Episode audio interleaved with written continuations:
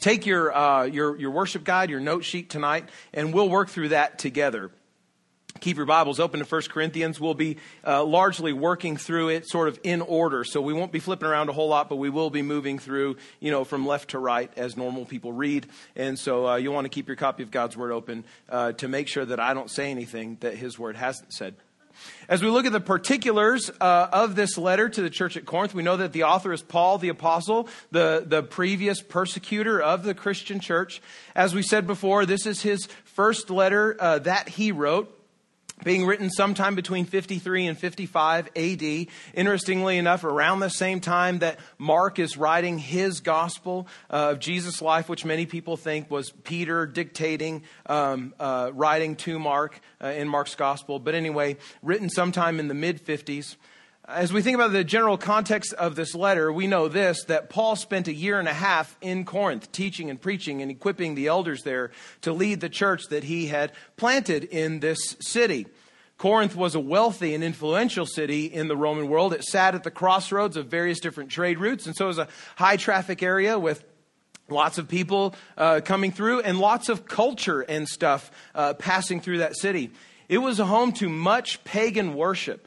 Uh, uh, there in Corinth um, uh, was, a, was a temple to either Apollos or Athena, depending on which scholar is, is looking at it and deciding. But, um, but, but serious worship of false gods and lots of temple prostitution going along with that as well.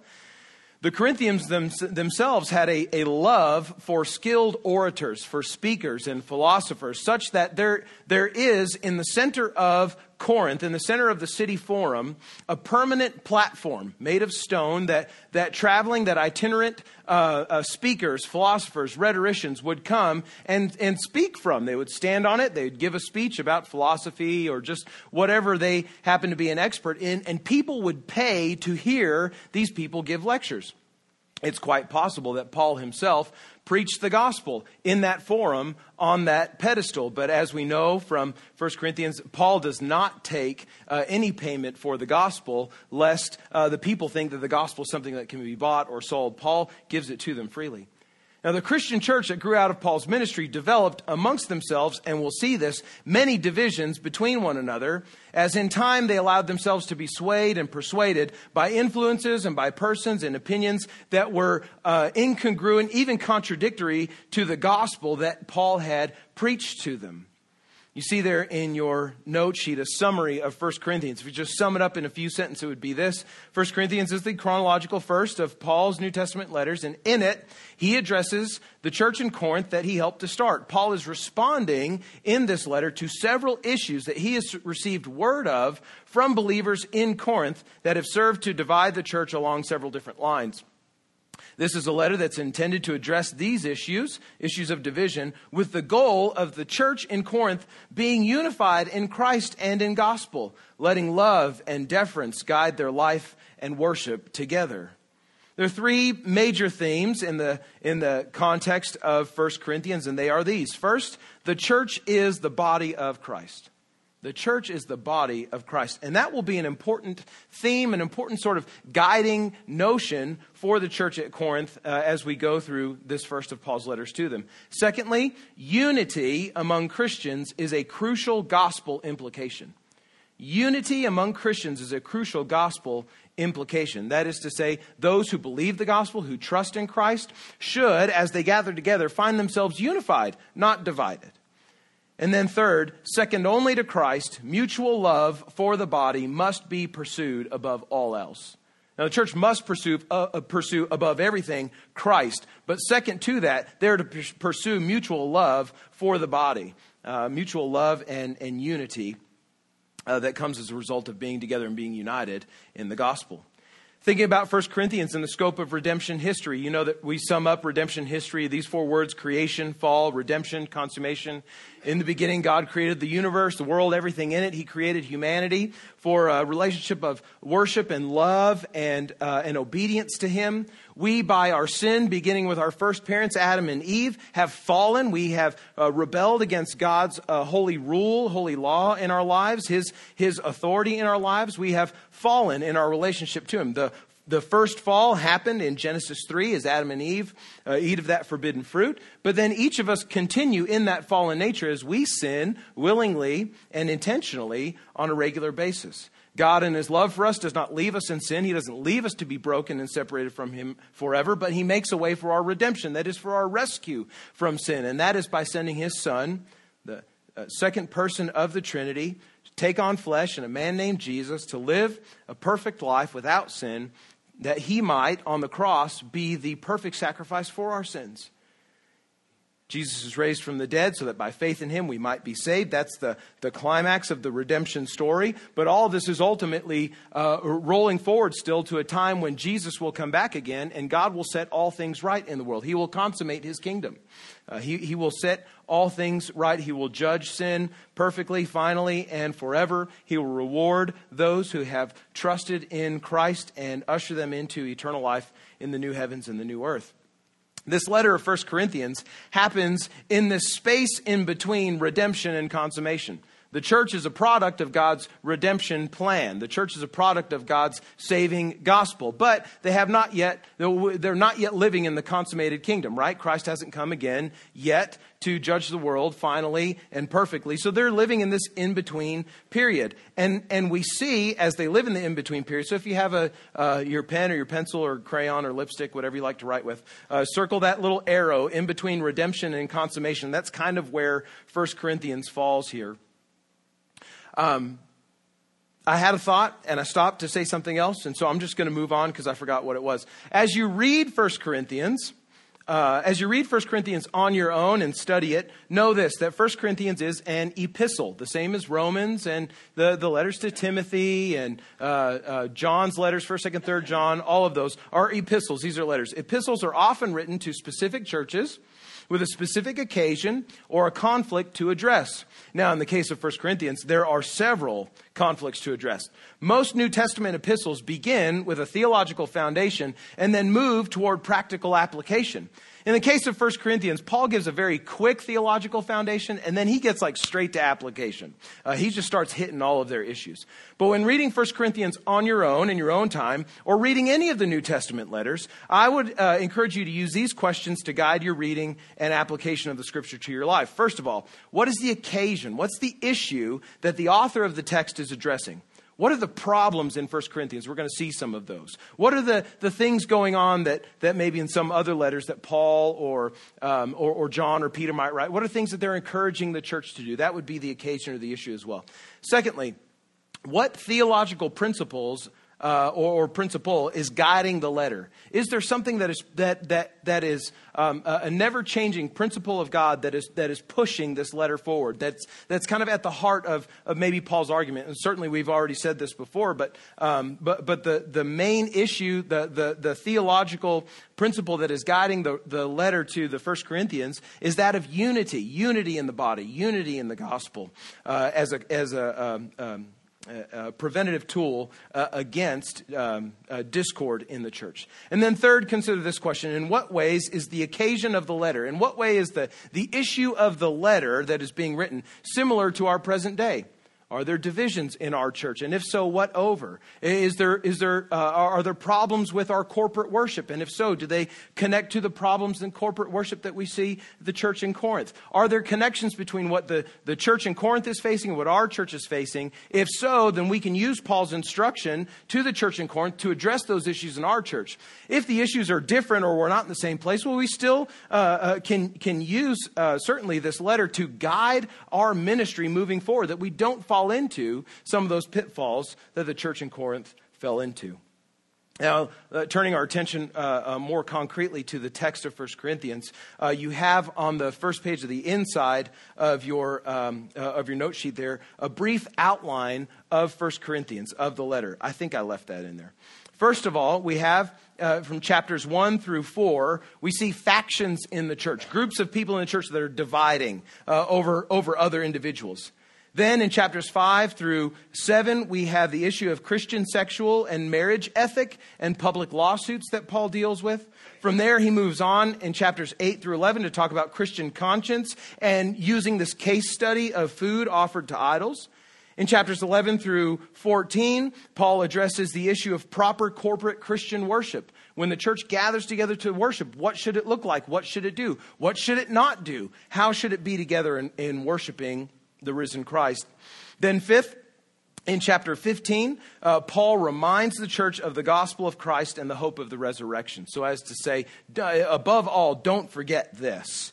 And then in chapter 16, he gives final instruction uh, for them and, and for their, uh, their giving to support um, other churches that are hurting. Uh, and he gives his final greetings there in chapter 16. Well, let's then now, um, in a very formal way, turn our attention to the actual text of 1 Corinthians, uh, where we see this church divided. Now, Paul begins his letter to the Corinthian church by giving thanks to God for their life in Christ and for the grace of God that has, worked, that has been working among them. In his thanksgiving, he also begins to remind the Corinthians of who they are by God's grace and to encourage them to pursue, pursue unity. He starts on a good note. Uh, 1 Corinthians chapter 1, verses 4 through 9. He says, I give thanks to my God always for you because of the grace of God that was given to you in Christ Jesus. That in every way you were enriched in him in all speech and all knowledge, even as the testimony about Christ was confirmed among you, so that you are not lacking in any spiritual gift as you wait for the revealing of our Lord Jesus Christ, who will sustain you in the end, guiltless in the day of our Lord Jesus Christ. God is faithful, by whom you are called into the fellowship of his Son, Jesus Christ our Lord. Paul starts out on a really good note. I am thankful for you, Paul says. And then, very quickly, he moves away from the positive note to get right at their, their issues. And first, in chapters 1 through 4, we see Paul addressing the issue of leadership divisions, people divided over various leaders and teachers in the church. It doesn't take long for Paul to, to dive into these issues that he heard were plaguing the Corinthians. As soon as he finished these initial greetings of, of thanksgiving, he gets to the first of their issues uh, that there are specifically divisions among them around certain leaders and teachers in the church. You see there in chapter 1, verses 10 through 13. He says this I appeal to you, brothers, by the name of our Lord Jesus Christ, that all of you agree, and that there be no divisions among you, but that you be united in the same mind and the same judgment. For it has been reported to me by Chloe's people that Chloe is a resident of, of Corinth and a friend of Paul. She likely sent him a letter saying, These are the problems. It has been reported to me by Chloe's people that there is quarreling among you, my brothers. What I mean is that each one of you says, I follow Paul, or I follow Apollos, or I follow Cephas, who is also Peter, or I follow Christ. Is Christ divided? Was Paul crucified for you? Or were you baptized in the name of Paul? The apostle writes. It would seem here that because Corinth uh, as a city was so enamored with these itinerant speakers and philosophers that the Corinthian church had begun to divide themselves as parts of different schools of Christianity, if you will, depending on their favored teachers. Some of them really like what Paul taught. Some of them really like how Apollos taught. Some of them prefer Peter's ministry, and yet others pull the Jesus card, right? Say, I follow Christ. Paul combats their divisions by pointing to the inherent unity that is in Christ. Christ himself is not divided, Paul says, and neither ought his body, the church, be divided.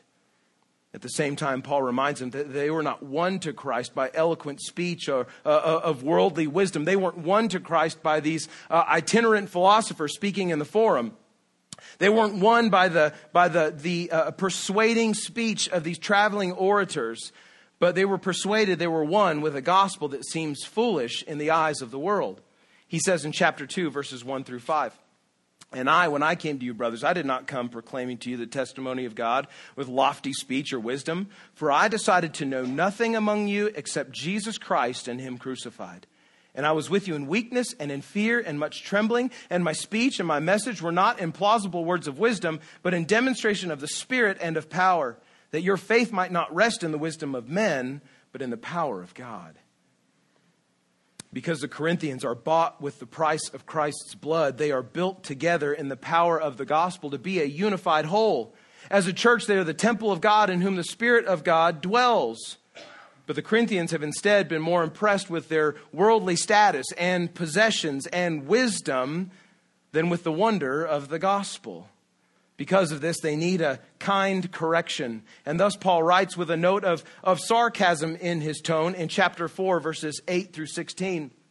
He says this Now, now as I read this, remember in your mind that, that, Corinth is at the center of major trade routes. It's a wealthy city. They've got a lot of stuff. Uh, they are well to do people who have responded to the gospel with faith. But this is what he says uh, 1 Corinthians 4, verse 8. Already you have all you want. Already you have become rich. Without us, you have become kings, and would that you did reign so that we might share the rule with you. For I think that God has exhibited us apostles as last of all, like men sentenced to death, because we have become a spectacle to the world, to angels, and to men. We are fools for Christ's sake, but you are wise in Christ. We are weak, but you are strong. You are held in honor, but we in disrepute. To the present hour, we hunger and thirst. We are poorly dressed and buffeted and homeless, and we labor, working with our own hands. When reviled, we bless. When persecuted, we endure. When slandered, we entreat. We have become and are still like the scum of the world, the refuse of all things. He says, I do not write these things to make you ashamed, but to admonish you as my beloved children. For though you have countless guides in Christ, you do not have many fathers. For I became your father in Christ Jesus through the gospel. I urge you then, be imitators of me. The city of Corinth, the people that live there, living in a, a, wealthy city that think they have all that they have. This, this feels in many ways like Marin County, the place where, um, uh, where I lived and went to seminary. Marin County is the, the, second, most, uh, the second wealthiest county per capita in the United States. The people that live there have everything that they need, except for the seminary students, because they po. They, they so po they can't afford the O or the R. Um, but we live we lived cheaply on the seminary campus because that's all that we could afford. But everyone else around us is just just bathing in wealth. And yet, because they have all that they think that they need, they can't see the one thing that they need most, which is Christ it seems that that same sort of uh, problem has infected the church at Corinth, who thinks they know Christ, but yet they have all these other things. And because they have all these other things, they assume, they presume some sort of uh, special status about themselves. Paul says, right, you have all these things. And yet we, the apostles, have nothing. We're beaten and stricken and, and all these other things. We're considered the scum of the world, the refuse of all things. Paul's pointing out the contrast between, um, uh, between what they assume of themselves in their wealth and in their possessions and how that compares to the life of the apostles, which is actually uh, quite rough, quite terrible for the sake of the gospel.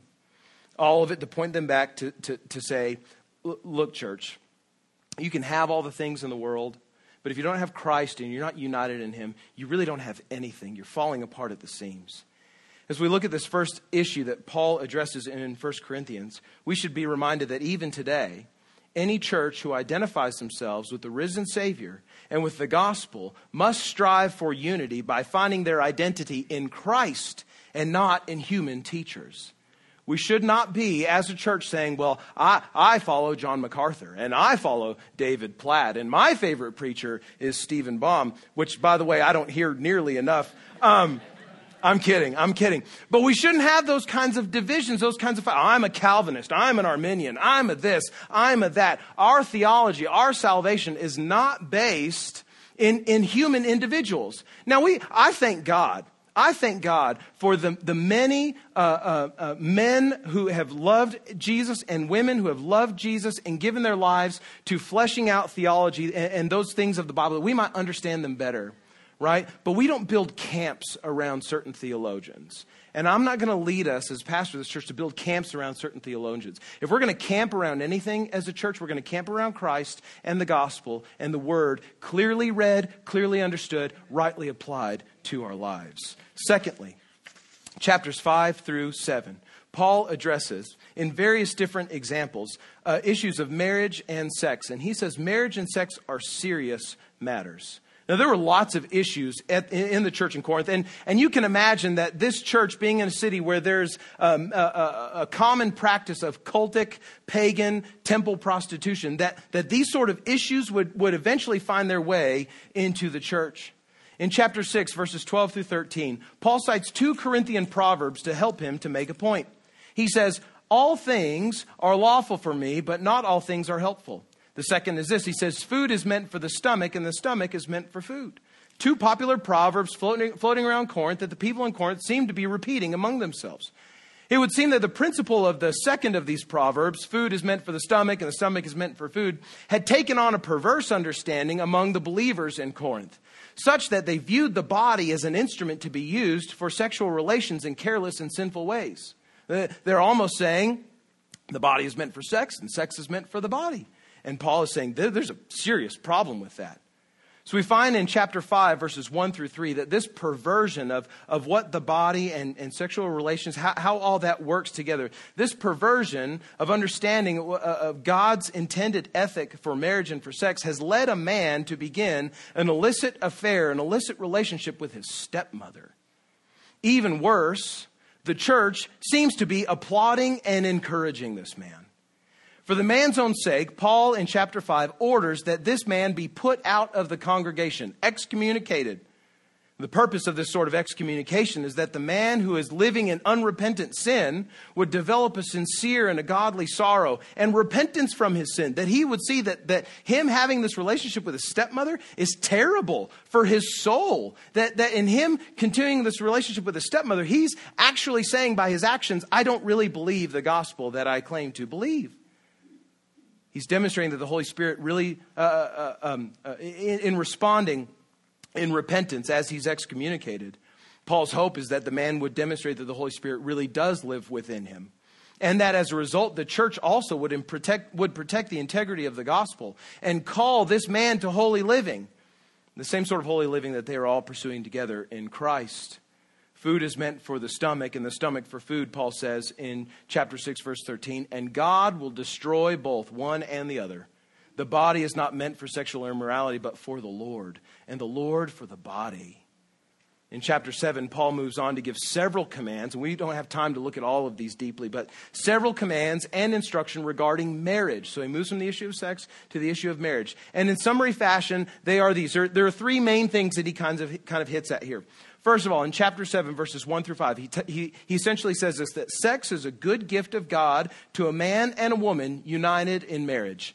Don't despise it is what Paul says. This is a good gift of God. Don't misuse it, but also don't despise it. Apparently, there were some in the church who were not, who, who were saying, who were married, uh, men or women who were married, who were saying, we're not going to enjoy the, um, uh, the, the intimacy that comes as a part of marriage because that's unholy. And Paul's saying, no, no, no, no, no. That's a gift of God to your marriage for your benefit, for your closeness. Don't despise it. And then in chapter 7, verses 6 through 9 and 32 through 35, we see him hit on the other side. So he talks about marriage, but then he also talks about singleness. He says, Singleness and celibacy is also a good gift of God for greater gospel effectiveness. Third of all, in chapter 7, verses 10 through 16, divorce between a couple divided over the gospel. That is when you have a, one believing spouse and one unbelieving spouse. And, and they divorce. The unbelieving spouse leaves the, the Christian spouse. Divorce between a couple divided over the gospel is always a tragedy, never to be pursued, Paul says. But it's also an instance, it's also an event for which the grace of God is plentiful for the believing spouse who's been abandoned by the unbeliever. Now, two points of application as we as we look at uh, Paul addressing these issues of marriage and sex being serious matters. First of all, marriage and, and sex as a function of monogamous heterosexual marriage, one man, one woman for life, are beautiful gifts of God to be treasured and stewarded with care by Christians. Churches must guard the sanctity of marriage within their membership and work to strengthen married couples in the Lord. Christian, are you looking out for, are you praying for other married couples that you know in the church? Are you praying for the strength of the marriages in our church, that, that they might uh, uh, uh, grow in greater strength and unity around the gospel? Do we see marriages and families as, as those sanctifying agents of God in our lives to help us look more like Christ? I pray that we are. I hope that we, we, we continue to do that. But secondly, so first, marriage, marriage and, and sex are gifts of God to be stewarded, and churches need to guard the sanctity of those things. But secondly, single and celibate Christians are also a gift of God to the church and to gospel work. Far from being second class Christians, theirs is a calling of God by which He glorifies Himself greatly. Churches must include single Christians and every or unmarried Christians in every aspect of the church and endeavor to love and learn from and grow with them in faith and in ministry. Sing, God, those people that God has called to singleness in this life are a great gift to the church. They are able to give more time, more attention to things of God and the gospel because they're not distracted with things like husbands that can't seem to get their act together or kids that are running around the house. Now, the spouses and children are all blessings of God, but the single person, Paul says, doesn't have those things contending for their, for their attention and for their affection. They can give more time devoted to Christ. What a great gift that is. Paul himself, being single, said, I, I wish that all of you in the church could be even as I am because he knows the blessing of being called to be single for the cause of Christ. Single, uh, very often in, in, in, the church and in churches, we look at marriage as this sort of like rite of passage for every Christian. And that if a Christian doesn't get married, that somehow they're, they're not like a proper Christian. Guys, that could not be further from the truth or further from what God's word says. Very clearly, God says He calls some people to be single. A difficult calling, but which is just as sanctifying as that of marriage and just as important and just as helpful to the life of the church. Let us love our unmarried Christian brothers and sisters. Let us include them in our families. Let us place them in positions of leadership in the church and, and learn from them how to be sanctified by the kind of discipline that they are able to, able to have in their lives uh, by, by what they're able to give to the Lord in the time that they have. Marriage and sex are serious matters to be dealt with seriously in the church, to be guarded, to be strengthened, to be undergirded. In chapters 8 through 11, Paul moves on from talking about married couples and those sorts of things, uh, and, and, those who are single and perversions of things, to, uh, to the issue of uh, really an issue of Christian conscience. In chapters 8 through 11, he makes the point here that the church is to glorify God and to defer to their brother. You're to glorify God and defer to your brother. Seems that another issue that had become bothersome to the church at Corinth was this issue of eating meat that was sacrificed to idols. Being as Corinth was a major city and a center of pagan idolatry, there were all around them the byproducts of that idolatrous worship. It was common for Roman pagans to sacrifice animals to their various gods, uh, in particular Apollo or Athena, uh, there in the temples of Corinth. And then they would take the butchered meat of that sacrifice, which was often of very good quality, and it was sold in the market to paying customers. So you could go to the, the, the butcher tent in Corinth and get meat. There's like, you know, just your regular run of the mill meat. And then there's the meat that's been sacrificed to idols, which is like your grade A Angus kind of stuff, right? The, the USDA choice sort of stuff. So you've got your like, your, uh, your Smith's select here on the one side, and then you've got the USDA choice, right? Which would have been the stuff that, that would have been uh, sacrificed to, to, um, to gods, to false gods in the temple there in Corinth. Now, apparently, some in the church had no issue with eating this meat, with going to the market, buying the meat, taking it home, cooking it, eating it, because they understood that the gods that the meat was offered to were really no gods at all. They're not false gods. these false gods are not gods. But others in the church saw a distinct connection between eating that meat and participating in the idol worship that it was sacrificed in. So you have people in the church dividing over whether it's okay to eat this meat or not. In chapter 8, verses 4 through 6, Paul addresses the powerlessness of the gods to which the meat was sacrificed. He says, Therefore, as to the eating of food offered to idols, we know that an idol has no real existence, and that there is no God but one.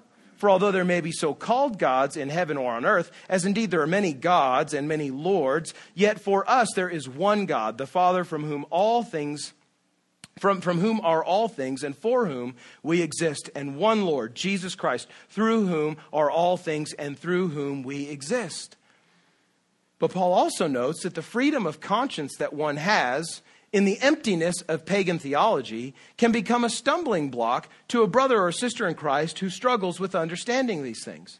So, on the one hand, amongst those Christians who Paul says have knowledge, those are the terms that, that he uses, that, that don't have a crisis of conscience about eating meat that has previously been offered to idols, uh, because those idols aren't real gods, and, and there's no spiritual significance necessarily to eating that meat, buying that meat, serving it in your home. There are those in the church who do see a problem with that. And Paul to them says this in, Rome, in uh, 1 Corinthians chapter 8, verses 10 through 13. He says, If anyone sees you who have knowledge eating in an idol's temple, will he, will he not be encouraged? If his conscience is weak, to eat food offered to idols? And so, by your knowledge, this weak person is destroyed, the brother for whom Christ died. Thus, sinning against your brothers and wounding their conscience when it is weak, you sin against Christ. Therefore, if food makes my brother stumble, I will never eat meat, lest I make my brother stumble.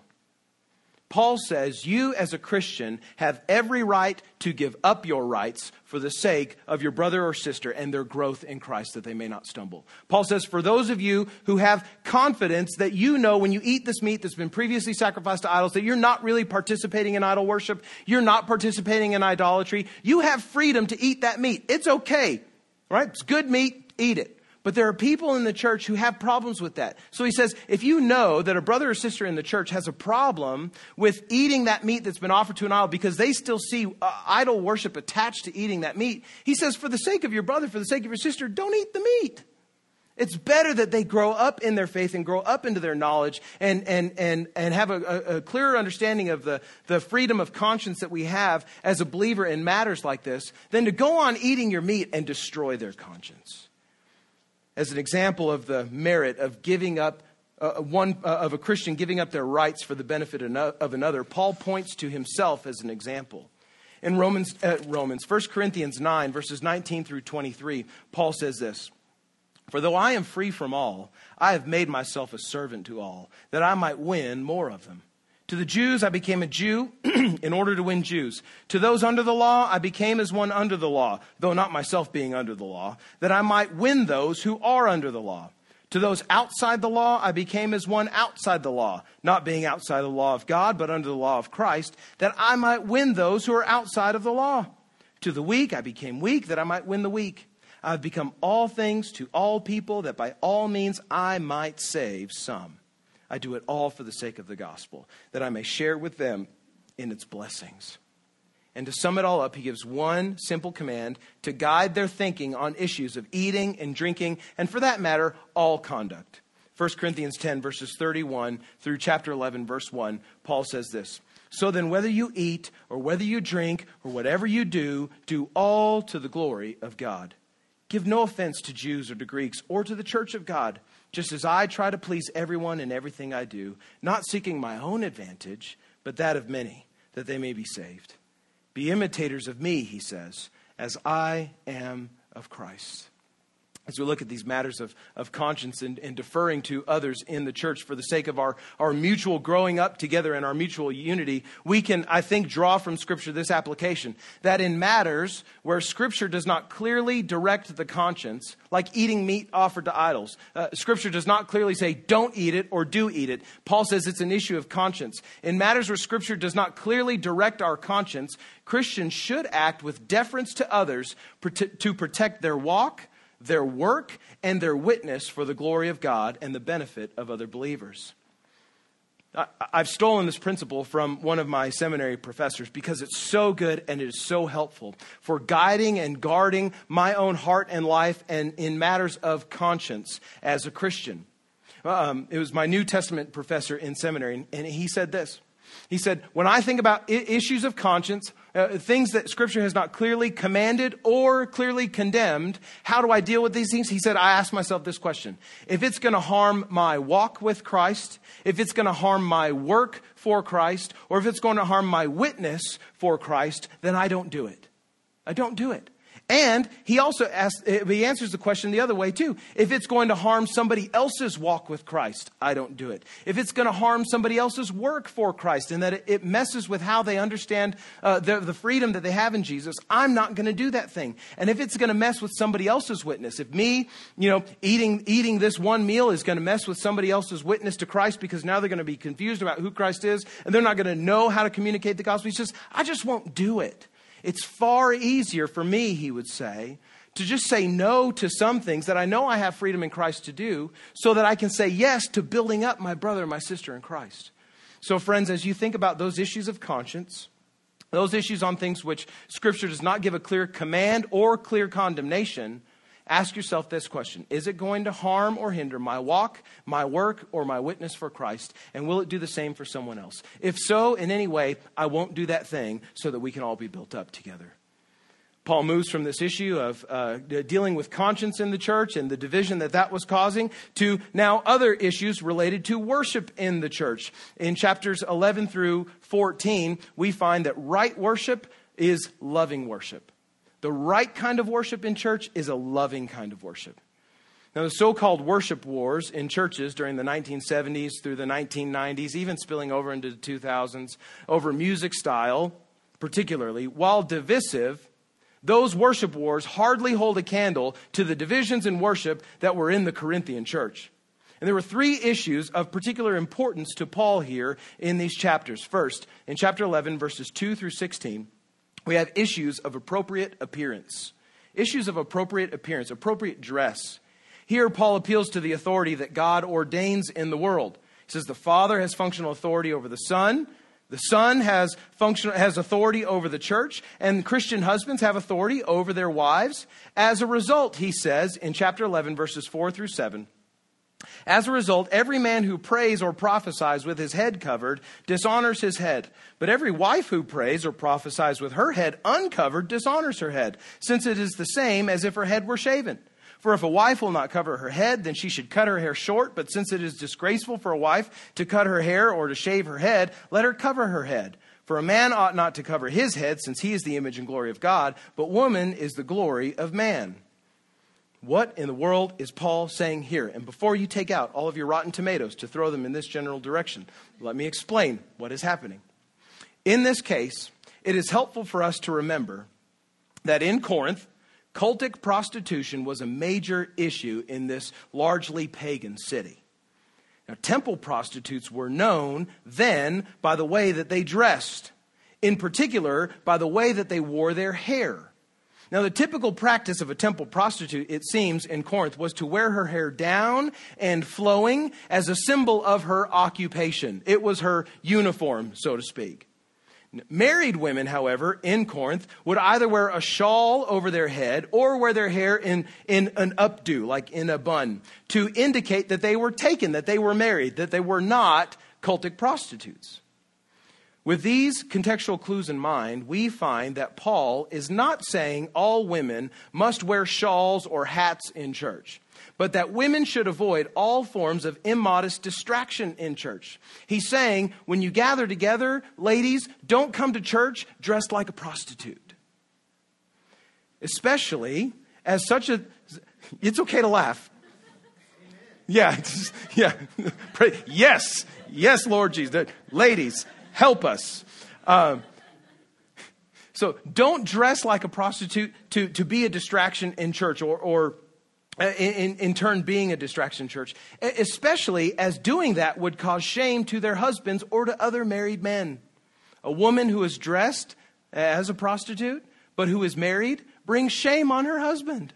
And a woman who is dressed as a prostitute and distracting, uh, a, a, a, believing woman who's dressed as a prostitute or dressed in, in immodest or, or, or distracting ways causes shame upon other men in the church whose, whose, uh, who, whose eyes and, who, and whose minds may go to places they ought not as they gather together. But considering the same principle for men, so men were not, were not excluded in this issue, considering the same principle for men, all men should act and comport themselves in the body of Christ to give the utmost glory to Christ in their submission to him as Lord. As silly as it is, Paul says, for a woman to shave her head, it's just as silly for a man to wear his hair long. That is, for a man to wear his hair like a prostitute, for a man to dress like a, like a cultic temple prostitute. Paul says, dress with respect, dress with modesty. Why? Because the minds and the eyes of the body and their building up are far more important than how you think it is okay to dress. Now, this principle is applied in different cultures in different ways. And we all have, every different culture has different uh, conventions for what is modest or what is immodest. Um, uh, folks, we don't need to get real specific about this. You know what is modest and you know what is immodest. Ladies, you know what is a, a good way to dress in church and what is an inappropriate way. Men, you know what are proper ways to act in church and what are improper ways to act in church. Just keep in mind that as you uh, prepare your heart and your mind and your wardrobe for worship each week. He moves from issues, Paul moves from issues of appropriate appearance to then in chapter 11, issues regarding the Lord's Supper, particularly in uh, verses 11, or, or 17 through 34 of chapter 11. Now, we read 1 Corinthians 11 almost every time that we take the Lord's Supper together as a church. But less often do we consider that these verses about the Lord's Supper actually take place in the context of Paul's very harsh rebuke of the church at Corinth and their practice of the Lord's Supper. There in that church, sharp divisions were made between the wealthy members of the church and the poor members of the church at the Lord's table. Wealthy members would gather to eat while poor members were still at work, and the wealthy members would gorge themselves and get drunk on wine, leaving nothing for the poorer members who had less money and less provisions to buy food for themselves, leaving nothing for the poor members when they came together with the body to gather to eat. Friends, can you imagine the disgrace? Paul, disgusted by this practice among the Corinthians, instructs them this way in chapter 11, verses 33 and 34. He says, So then, my brothers, when you come together to eat, particularly the Lord's Supper, wait for one another. If anyone is hungry, let him eat at home, so that when you come together, it will not be for judgment. About other things, he'll give direction. When he comes, he says.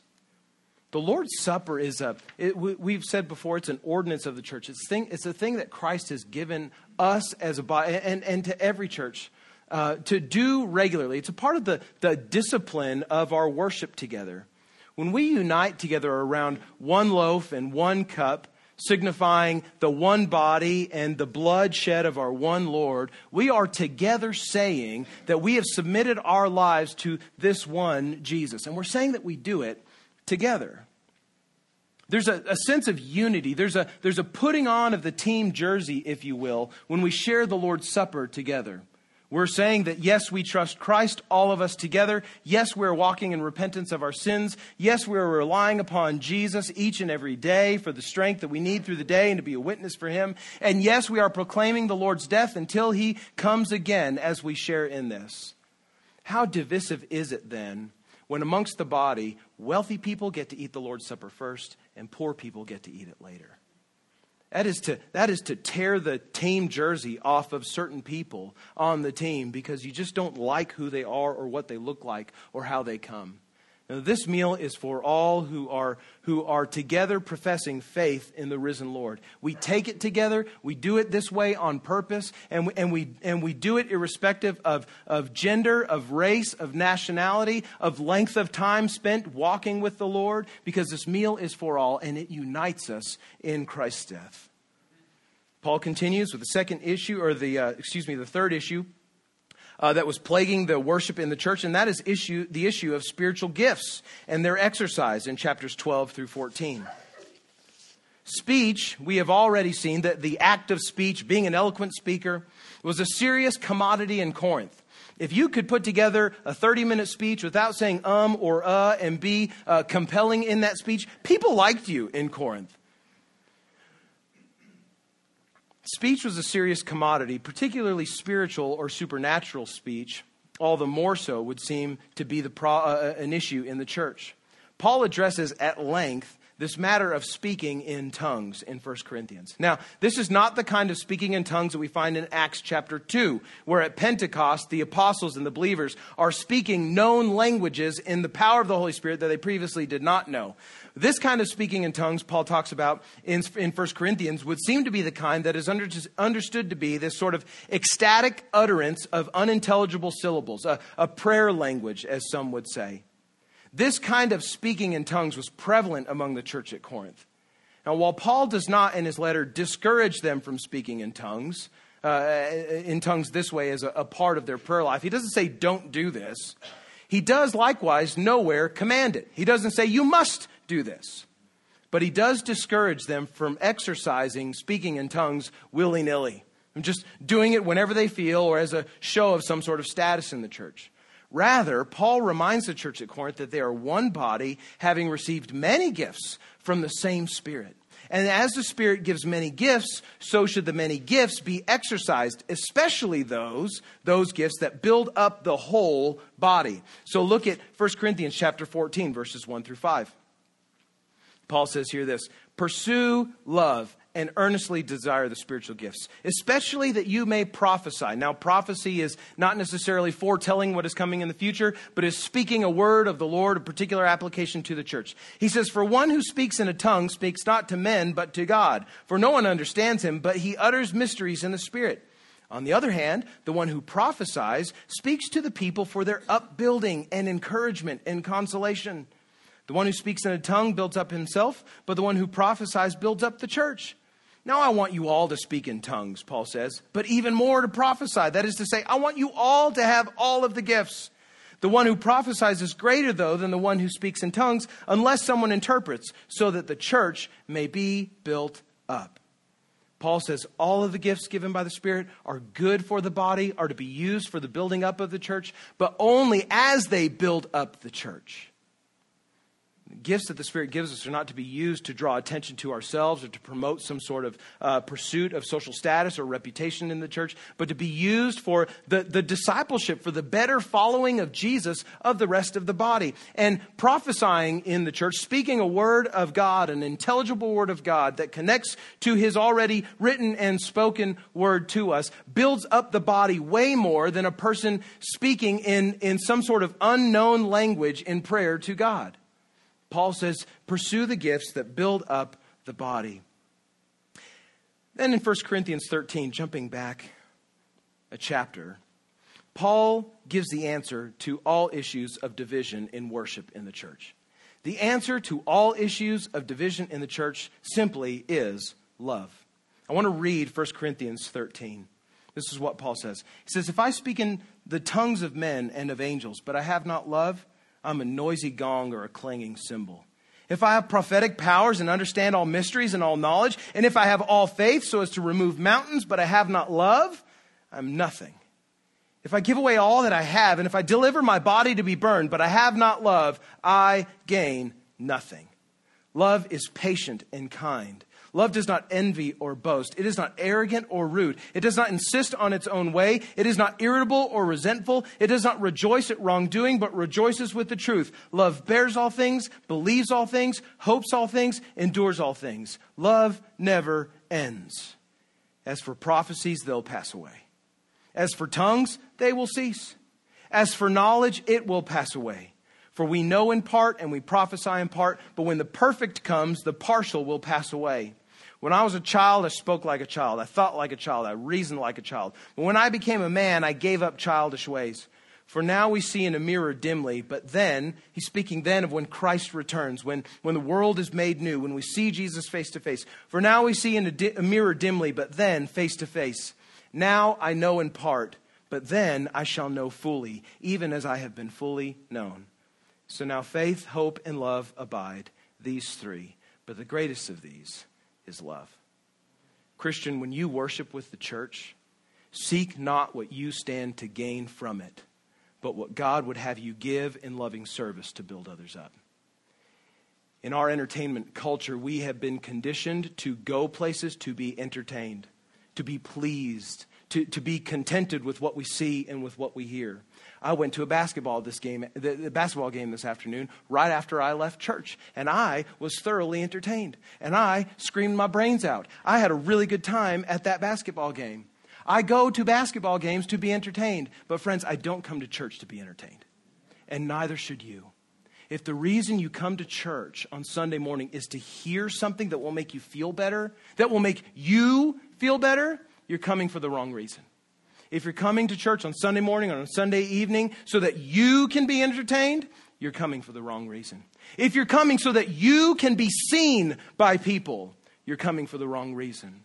The only proper reason to attend the worship of this church or any church where you happen to be a member is to build up the body of believers that are gathered together, gathered together there in that place. Church doesn't exist for you specifically, it exists for us corporately. That we together might look more like Christ as we love one another, bear with one another, help one another, carry one another's burdens. So be faithful to attending worship, but not for your own sake. Worship for the sake of those around you.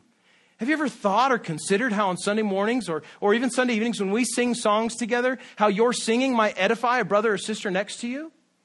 Have you ever thought about maybe so so we don't always sing all of my favorite songs. Danny knows this. We talk about it during the week. But look, but we sing a lot of really great songs. And even the ones that aren't my favorite, I love to sing. Do you know why? Because I get to sing with you, my brothers and sisters in Christ because these are, even though I may not like a particular song, it may not be number one on my, my playlist, it's, the songs that we sing are still songs of the gospel. These are songs that are still true. And whether they're new or whether they're old, they're exalting Christ. They're reminding us of the gospel that we have, of the salvation we have in Jesus. Friends, brothers, sisters, sing loudly at church. Sing with gumption at church. Even, maybe especially, the songs that you don't like. Because I promise you that the people around you are listening. And they know when you don't sing, and they know when you do sing.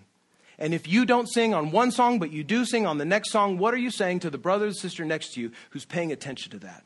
That you're making choices about when you will decide to worship when the body gathers. A body that is united around love of the gospel and love of Christ uh, sings together to build one another up. It is a body that worships together, not to be entertained, but to be edified and equipped as we walk with one another following Jesus. When you worship with the church, seek not what you stand to gain from it, Christian, but what God would have you give in loving service to build others up. Could you imagine? Can you imagine the wonderful blessing of God that we would see, the kind of spiritual growth and edification we would see in our body if all of us were coming here on each and every Sunday, not to have our own needs met, but to meet the needs of others. I challenge us to do that. Finally, in chapter 15, Paul says, Above all, in all that you do, church, remember the gospel. Paul closes this letter to this divided church with a reminder of the one thing that binds them all together, the good news of salvation in Jesus Christ. 1 Corinthians chapter 15 verses 1 through 8 Paul says this, I would remind you brothers of the gospel I preached to you, which you received, in which you stand, and by which you are being saved. If you hold fast to the word I preached to you, unless you believed in vain. For I delivered to you as a first importance what I also received that Christ died for our sins in accordance with the Scriptures, that he was buried, that he was raised on the third day in accordance with the Scriptures, that he appeared to Cephas and then to the twelve. Then he appeared to more than 500 brothers at one time, most of whom are still alive, he says, so as to say, Go ask them if you need proof, though some have fallen asleep. Then he appeared to James, then to all the apostles. Last of all, as to one untimely born, he appeared also to me the one thing that must be at the heart of every church, we talked about this a couple of Sunday mornings ago, must be the gospel. If we can't unite around the gospel, we're, we're playing a game that we're never going to win. Paul says the same thing to the church. The one thing that has saved all of you the same way must be the one thing that unites you the gospel. And in light of Christ's death, but especially his resurrection, some believers in the church at Corinth seemed to be confused about the resurrection of Jesus and whether it would even happen and how it would take place. They believe that Christ died for sins, but there's confusion over his resurrection and the resurrection of others.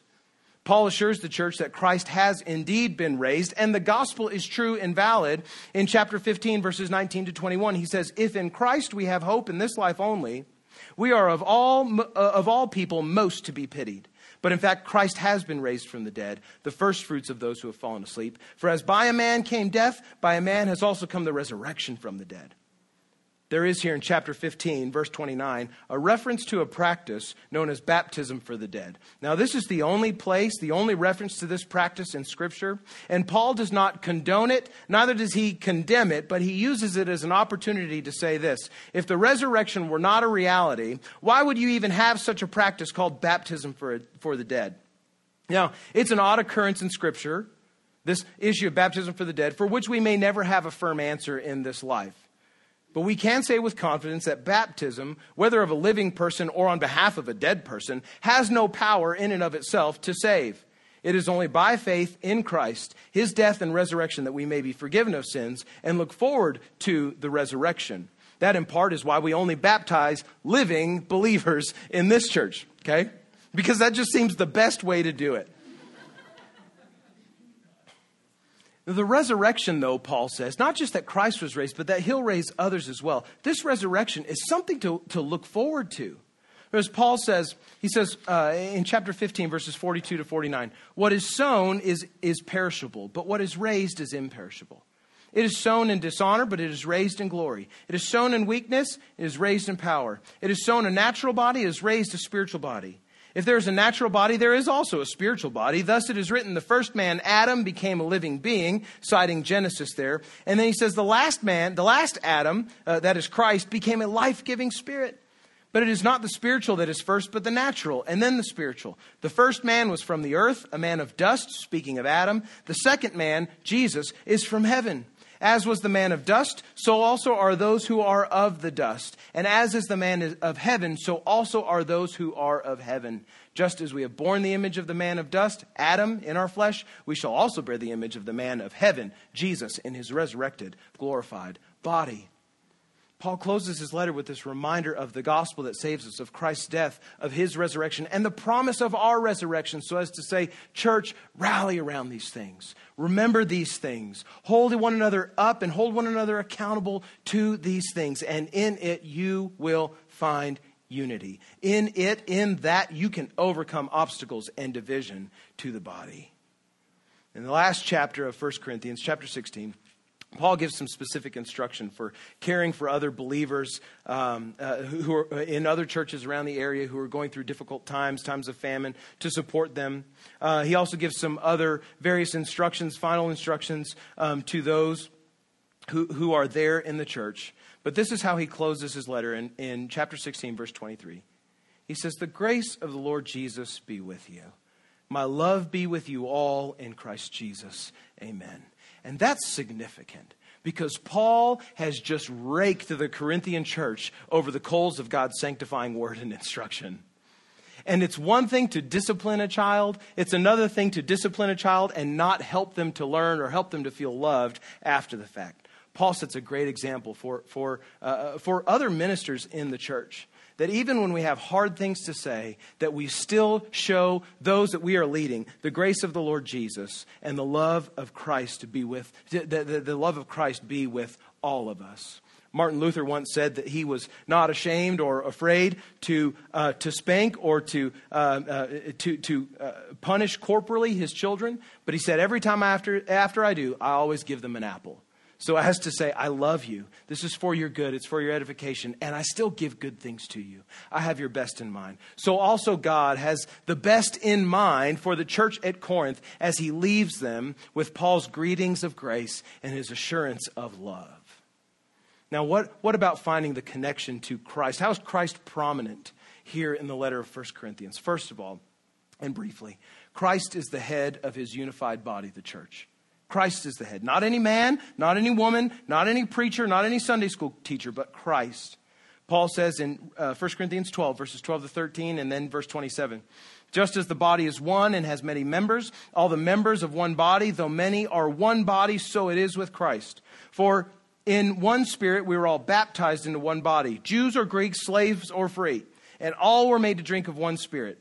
Verse 27 of chapter 12 Now you are the body of Christ and individually members of it. Church, Christ is the head of the church at Corinth, and he's the head of this church, and he's the head of every church that bears his name and faithfully walks in discipleship to him. It is he that we follow, which is the, exactly the, the second point that Paul makes throughout this letter that Christ is the example that the church is to follow. Jesus, who gave his life and was raised from the dead for the salvation of many, is the one whom Paul has dedicated to emulating in his living. He is the example. Christ is the example that Paul is following. He says in chapter 9, verses 19 through 23, we read this earlier. Though I am free from all, I have made myself a servant to all that I might win more of them. To the Jews, I became as a Jew in order to win Jews. To those under the law, I became as one under the law that I might win those under the law. To those outside the law, I became as one outside the law that I might win those outside the law. To the weak, I became weak that I might win the weak. I've become all things to all people that by all means I might save some. So, by the way, did Jesus. He says, I do it all for the sake of the gospel that I may share with them in its blessings. And as we saw in chapter 11, verse 1, he says, Be imitators of me. Follow my example as I'm an imitator imitator of Christ. Finally, as we just saw in chapter 15, the importance of Christ's resurrection from the church. That, that Paul reminds the church, and we need to be reminded also, that Christ is raised from the dead so that we might also be. Christ isn't just raised from the dead for our justification, though certainly he is, but he's also raised from the dead so that we might be raised from the dead too. Paul says this in chapter 15 toward uh, beginning in verse 50 i tell you this brothers flesh and blood cannot inherit the kingdom of god nor does the perishable inherit the imperishable. Behold i tell you a mystery. We shall not all sleep but we shall all be changed. In a moment in the twinkling of an eye at the last trumpet for the trumpet will sound and the dead will be raised imperishable and we shall be changed. For this perishable, perishable body must put on the imperishable and this mortal body must put on immortality God has saved us in Christ that he might raise us from the dead with bodies incorruptible, glorified even as Christ is now, that we might live forever with him in the new heavens and the new earth. Christian, in your understanding of the gospel, in your preaching of the gospel, to those that need to hear it, don't neglect Christ's resurrection from the dead and don't neglect our resurrection from the dead, because that is our hope in Christ, that when we die, our, our life does not end, that it is not over, but just as Christ was raised, so also also will He raise us to spend eternity with Him. Praise God.